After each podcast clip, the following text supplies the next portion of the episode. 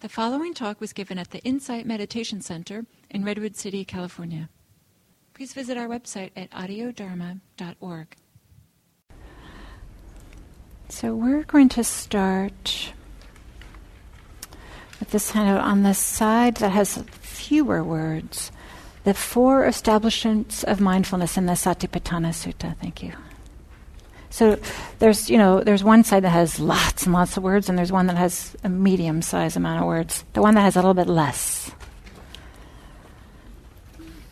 So on that first page on the yellow handout, I, in this, um, I forgot the exact words, so I put it like the structure of the Satipatthana Sutta. I said that there are these four, like domains of practice. Well, now this is expanding this a little bit.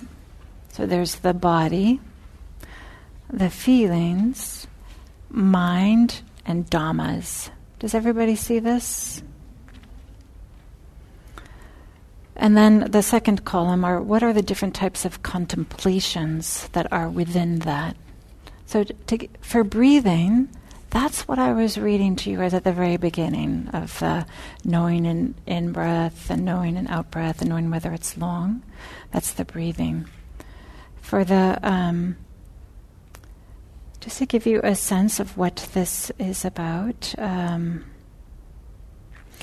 for the one about the postures, the second one, I'll just read a little bit so you get a sense of what's actually in there. When walking, one knows I am walking. When standing, one knows I am standing. When sitting, one knows I am sitting. When lying down, one knows I am lying down. Or one knows accordingly however one's body is disposed. In this way, in regard to the body, one abides contemplating the body internally, externally, both internally and externally. One abides contemplating the nature of arising, of passing away, of both arising and passing away. Mindfulness that there is a body is established in one to the extent necessary for bare knowledge and continuous mindfulness. And one abides independent, not clinging to anything in the world. That is how, in regard to the body, one abides contemplating the body. So, what I just read to you was the instructions specific for the body but the postures, and then I added the refrain on the end. So you can see this. So in the body, breathing um, was our guide meditation, but then there's postures. Underneath that is activities and anatomical parts, four elements, and corpse. If you want to know what is inside that part of breathing, postures, activities, anatomical parts, four elements, that's the um, opposite page. The other side is all the gory detail for just the body. Right? I didn't um, include it for um, all the other dhammas. So, can you see how we've gone from the very general to more specific, to more specific, to more specific? So, this um, all the um, the sub elements of the practice is um, included as well as the practice. But for now, I'd like to go back to uh, the simpler side, and let's talk about that there's these four domains, what we call these four establishments of mindfulness. These um, sometimes people call it the four foundations: body, feelings, mind, and the dhammas. Maybe there's one thing that I'll point out to you. There's a particular schema here. Starts with the body, ends with dhammas, goes through feelings and mind in between. There's a reason for this. We can speculate there's a reason for this. The body is more accessible to us. It's more it's where we start. It's where we teach often, you know, especially breathing, right? It's the very first one there. The reason why it's the beginning is because it's a little bit easier to be mindful of the breath. That's why we teach it, that's why we practice it. So it's this starting with kind of more experiential, more and more accessible. It has both of those qualities. That is, it's like something we can feel. It's tangible. And something that we can do at the beginning of our practice. All the way, if we go down to the dhammas, hindrances, aggregates, sense spheres, like what are these things? Right? Unless you're kind of schooled in the Buddhist teachings, you don't even know what these are. So these are more conceptual. These are like related to Buddhist ideas as opposed to being more like tangible. And it's also later in one's practice, usually, when people um, start coming to daylongs like this and they start to even like learn about things. Probably the very first time you meditated, you didn't, you weren't, didn't care about these things called dhammas or something like that. So one way that I, um, I'll say a few words about the dhammas that I uh, understand dhammas which again, some people call mind objects, and some people just say phenomena. Um, it's like uh, putting on Buddhist goggles. That is, that you look at your experience through, oh, is this a hindrance? Is this uh, part of the seven factors of awakening? Is this, um, how is my sense my senses, what, what word do we sense sphere being affected? So it's a um, a way to like you apply some of these Buddhist teachings that you may hear in other contexts to your mindfulness practice. Or maybe to put it the other way, maybe just as you kind of get steeped in mindfulness practice, or as you get more and more mindful and more and more quiet and steady, you start to notice, oh, yeah, this is the experience of a sound. That's a sense space. This is as opposed to an experience in my body, and you, re- really start to notice the subtle differences between these. Or, oh, yeah, this is tranquility. This is a factor of awakening. This is something that supports to uh, um, to greater and greater freedom. I'm going to cultivate this, develop this this tranquility. Or you may notice, oh my goodness, this is sloth and torpor. I'm about to fall asleep. This doesn't lead to greater freedom. So, in some ways, how we kind of saw like the gatekeeper earlier, that was, oh, I forgot what the words were, acquaintances and strangers, I think, for things that are good and bad. For in this way, kind of like the dhammas, is a little bit we start to notice what, uh, what things that arise, what are things worth cultivating and developing and that support our practice, and what things don't. But you can hear plenty of Dharma talks on these topics hindrances, aggregates, sense spheres, awakening factors, noble truths. Awakening Factors will be a year long program that begins, I, th- I, think I said this in the fall. The hindrances, I think we're going to teach a course on these coming up too. So just to let you know, I'm not going to talk about what they all are here, but it's kind of part of the experience here.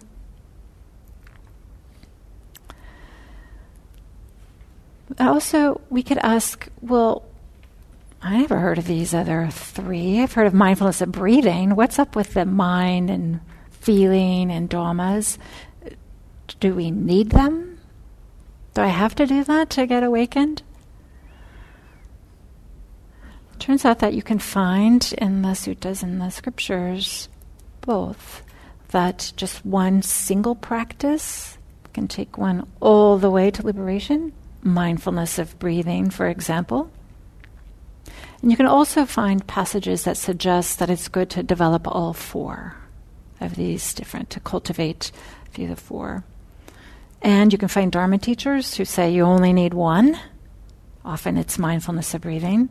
And you can also find Dharma teachers that say, no, you should cultivate mindfulness, you can cultivate uh, many of these different ones.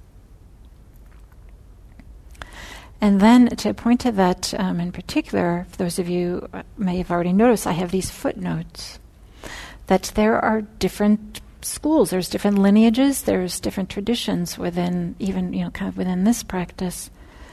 So the Mahasi Sayadaw or U Pandita lineage emphasizes mindfulness of the air element, which is mindfulness of the body, but is um, second from the bottom. It's four elements there. So they, in that tradition, which Gil trained in. I've done a number of that training. Andrea trained in that tradition also. there's this emphasis on like the movement of the air through the body is kind of the rhetoric. The experience is just like feeling your abdomen moving. But the, they are talking about in the terms of an element. In contrast to um, Andrea Fella, she teaches this style in U-Tejaniya. I should say, I'll just say this little bit. This letter U okay, is like a term of respect, kind of like Mr. in uh, the Burmese language. So, like Mr. Tejaniya. These are Burmese uh, meditation masters. Andrea Fella has um, practiced with U Tejaniya in Burma, and she has brought back and she teaches here often, rather than mindfulness of breathing or the air element, mindfulness of the mind. And he also points back to the same uh, scripture for Satipatthana Sutta, but just the third establishment rather than the first establishment. And so I would say for those of you who have, if you've been in the Dharma scene for a while, you kind of get to f- notice, like, oh yeah, okay, this teacher or this group of teachers tends to emphasize more the mind, and these people over here tend to emphasize more the body. But there's scriptural support for all of them. And probably those teachers who emphasize different things probably try to do it because they've had their own experiences, right? It worked for them, so they're teaching it. And there's a number of people who do both. For myself, I've practiced a lot with the body and with um, the mind most recently. And you can see with the mind, it's um, it reads like this.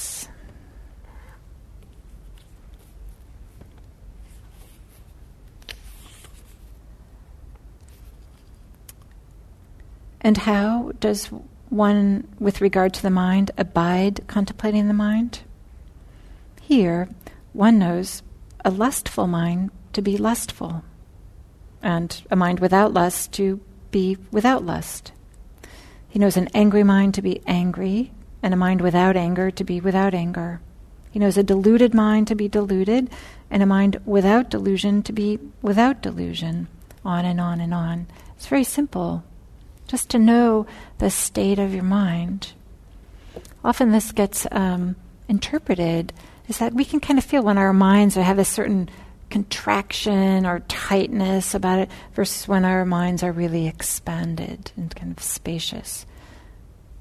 It's kind of like a felt sense. When is our minds really busy and when are they a little bit more relaxed? That's how we can um, interpret some of these. And of course, lust and anger and delusion are not things that lead to greater freedom. So it's helpful to know, oh, I'm in the midst of experiencing lust, anger, and or delusion. And it's also important here, though, I think, which is really fascinating, is also to notice when they don't exist in the mind. This can really support us to see, like, oh, yeah, I'm not angry. I was angry earlier. I'm not angry right now. That can really help support A, that anger does end, or whatever it may be, but also the. Um, yeah, sometimes the absence of things are it may be really subtle, but we should doesn't mean it's not important or significant. That the absence of things can somehow somehow lend to some ease, to some well-being contentment. And this ease, well being, contentment kind of supports being mindful and seeing, kind of being able to see the, maybe be settled and then see the arising and passing, starting to see the unsatisfactory nature, which can lead to letting go. So I think it's important here. Often we think about mindfulness as just, you know, being with what's right here in front of us. And that is a key part of the practice. But it also includes to also see what's not there. Which, of course, requires a little bit of memory to remember, like, oh, yeah, there used to be uh, anger, and the anger is not there now. I used to be concentrated, and I'm not concentrated now. So, we uh, often, uh, and it definitely is, mindfulness definitely is just being with the experience what's happening. But as the practice progresses, we start to use our thinking mind. We start to use, in terms of uh, I'm using this expression, thinking mind, to refer to um, to have some discernment, to have some ability to do two things: recognize, oh, this way leads to greater freedom, this way doesn't. This is here, wasn't here before. I don't know. It's not like mindfulness isn't mindfulness in the in this Buddhist uh, setting with regard to going towards freedom includes more than just being with what's there. I talked about this in terms of the definition and the refrain, and we can see how, like, even to recognize the absence of things requires more than just knowing what's in front of us. Oh yeah. So in the footnotes, I also thought I forgot about uh, Goenka, which is also another really um, prominent um, tradition. And they emphasize uh, mindfulness, the second one, mindfulness of Vedana, but they call that sensation rather than feeling, which is a legitimate translation, of course. So we can see that, right? These are all uh, from Theravada Buddhism. All three of these, uh, inspired by Mahasi Sayadaw, U Tejaniya. All three of them, teachers come here, teach at IMC, but it's like different parts of uh, the same um, sutta, just they're choosing to emphasize. And maybe you don't blame them because there's a lot of stuff in the sutta, right? All these different uh, sub practices or practices. Does anybody have any comments or questions? Um, can you use that microphone, Ganesh?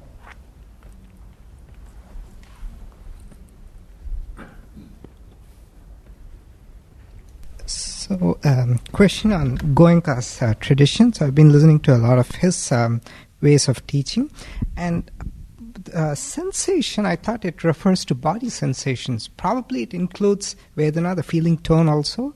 But um, the way he starts off is he says there are two sides. One is, um, for example, anger.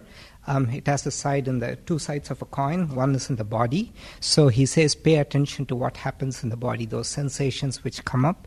And then over time, he go, goes on to talk about the others, the Vedana that comes. So uh, here, sensation encompasses something bigger, right? That'll be body sensations plus the feeling tone. Exactly. Okay. And we can push down that blue puffy thing. Yeah, there we go. Thank you. Does that help? Yes. um, thank you. Uh, I really love this handout. Um, I I have a question about um, when I read this. I have a question about emotions because you know we Yale teaches mindfulness of emotions, and so um, it seems like it's in sitting in two categories here that um, there is some in the feelings, uh, maybe the bodily component that he was describing, but it feels to me that what he calls the mind is also the emotional mind because he's talking about anger and lust. This is kind of what we typically call emotions. Can you clarify that? Yeah, I'm so glad you brought this up, Sylvia. I think this is an excellent point where are emotions in here? Yeah, so our current understanding, the way that we interpret it, is that the, back in ancient India, they had a different understanding about. Uh, Ganesh is nodding his head about um, the what emotions are and what comprises them and the role that they have in our lives and stuff. So in the West, we have the we kind of have the separation between heart and mind, and that the um, emotions are. Um, and they certainly are so critical uh, and such an integral part of our lives. But they just um, didn't divide experiences the same way or divide their understanding of the human experience in the same way that we do. And so, if you come to here, IMC, if you t- uh, when we teach mindfulness, we teach four weeks. You think like, oh, okay, there's four establishments of mindfulness. Maybe it's that, but it's not. Here uh, at IMC, we've kind of like reinterpreted this to do, we do breath and then body and then emotions and then thinking, which is a little bit different than the mind here, right? Here, this is concentrated or liberated or diluted, so a little different than thoughts. So, my answer to you, Sylvie, is that um, um, I don't think emotions were understood in the same way or expressed in the same way back in ancient India at the time of the Buddha. I think that's one. And I would say, a second, that maybe they didn't have the same importance or the same integral role or under, or maybe I'll just say that importance and role as they do now here in the West. Ganesh is agreeing.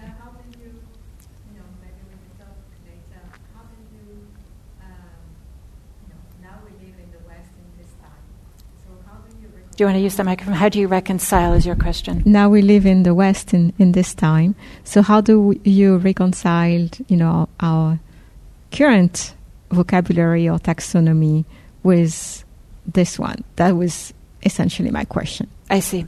I see. So, uh, we don't try to make, let's see, um, usually we teach uh, mindfulness of emotions and one way that we teach it is to notice the physical correlate of the emotion as a way to really be with it when you're really sad, rather than getting lost in this ideas about sadness or the, the recurring thoughts that occur with sadness.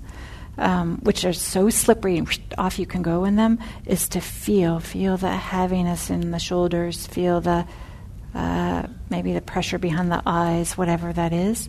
So often when we teach it, we kind of separate them out emotion between what's happening in the body and what's happening with thinking.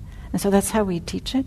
But we aren't. Um, um, I would say I don't. I think all contemporary Dharma teachers kind of teach emotions, acknowledging that it doesn't map perfectly onto here into a category. Is that helpful?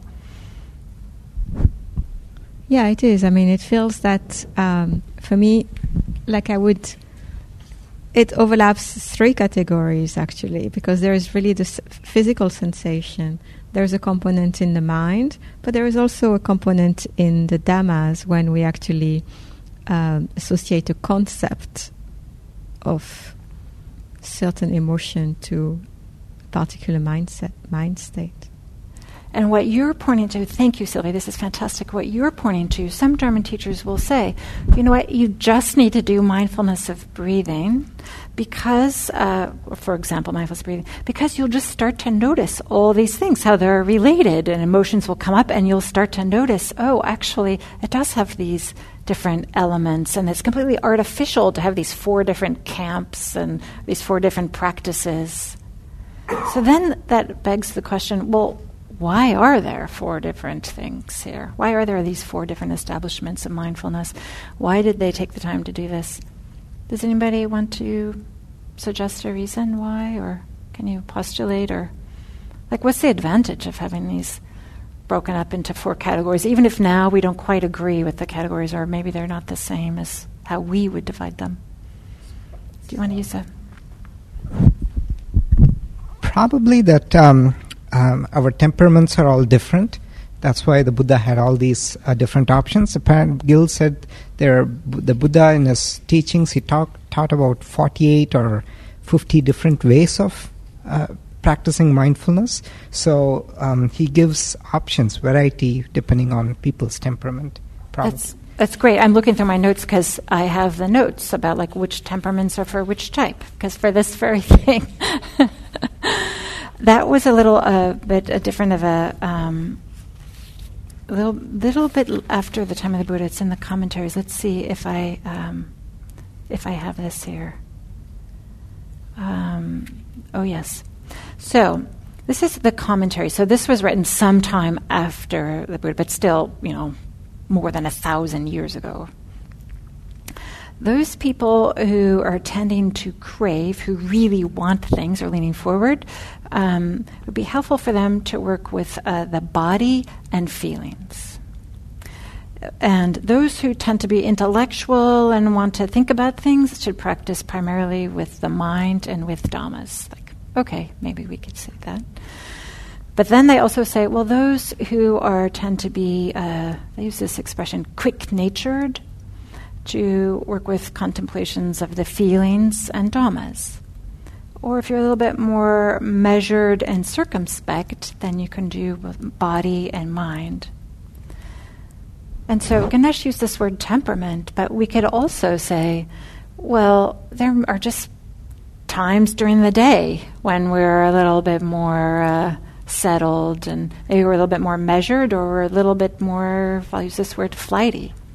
Or maybe we, are um, at a time in our practice when we've had a lot of experience and now we're curious about the intellectual side. Or maybe we entered intellectually.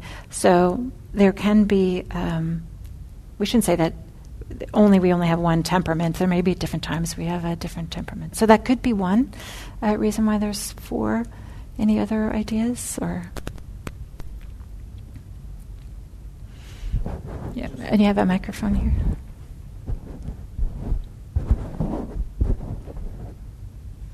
I think just uh, because it was a verbal tradition to remember it, right? To to help and, and aid in reciting it helps Yeah. to categorize it in hierarchy, in a hierarchical manner. Yeah, right. It's helpful to have a list. That's why we have so many lists in Buddhism. Yeah, it's oral tradition. Thank you. Yeah, I also think that uh, when you meditate for a longer time, you can see that all those are just different angles of looking at the same thing. But when you start, uh, then it helps uh, to differentiate between just different things, different uh, concepts, different experiences. And I kind of think that you are right that for different people, different approaches are more helpful for understanding. Yeah, yeah. Right? There's no reason why we have to make this hard. We can start where it's easiest in a way that makes sense to us. And as our practice progresses over the years, over the decades, you know, different uh, of these establishments of mindfulness may be more meaningful to us than other ones. Maybe we'll meet a teacher who is a fantastic teacher who really emphasizes one particular one that we hadn't emphasized before, and we're influenced by the teacher, and we do that.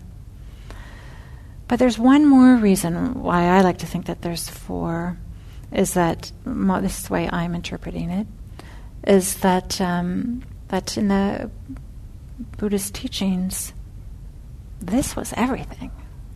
This was everything.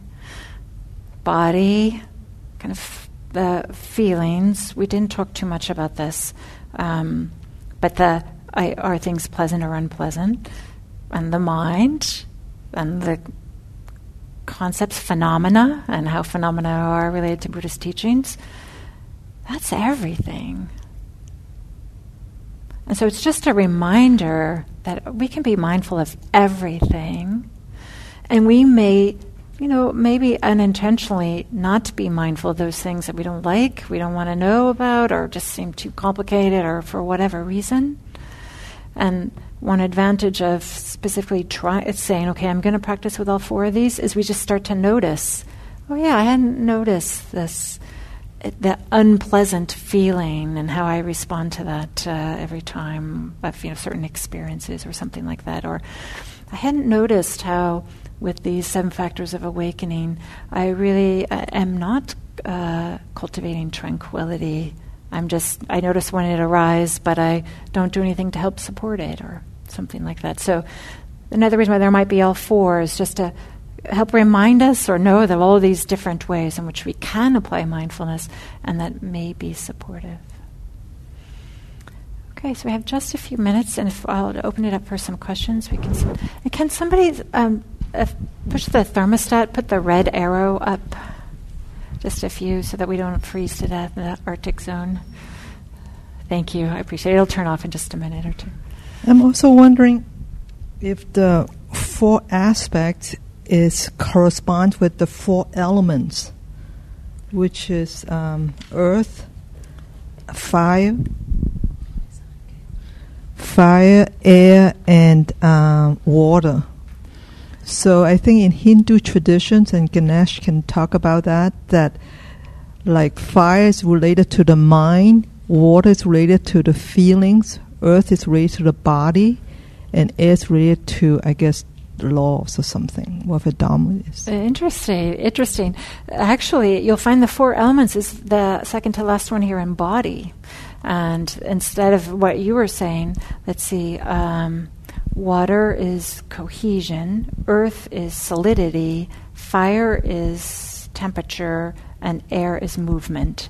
So they have a little bit different interpretation of about that, and it's part of body and the recognition that we have these elements within us, things that you know, earth, air, water, and body. Okay, I want to be respectful of your time, so I'm just going to say a little bit like this, the back of this. I think I mentioned it before. You'll see this. This is the details of what some of these practices are of the body. And if we just look on this left column, it starts with awareness of breathing. And the second to the last is analysis of the body into its elements, which we just talked about. And this, and then the um, last one, contemplation of a corpse in stages of decay. Right? We don't talk about this at IMC, right? But that's there. But I just want to highlight the difference between awareness, analysis, and contemplation of a corpse of decay, which is like bringing to mind something. So, in the Buddhist tradition, as, as the practice progresses, is more than just being present with what's happening. It definitely starts with being present with what's happening, but it includes all these other aspects in a really such a rich, rich way that can really affect all areas of our lives, all areas of our lives. So it's 301. I want to uh, respect your time. Um, I'll stay up here if you have more questions or comments. And in two weeks, Richard Shankman will be here. Maybe I'll, some of the parting words, as I'll say, is that um, mindfulness of the body, and here's all these different ones here, but mindfulness of the body is a key component for concentration. It's kind of really a foundational practice for concentration. And concentration is what um, we're going to talk about in two weeks. Okay, thank you.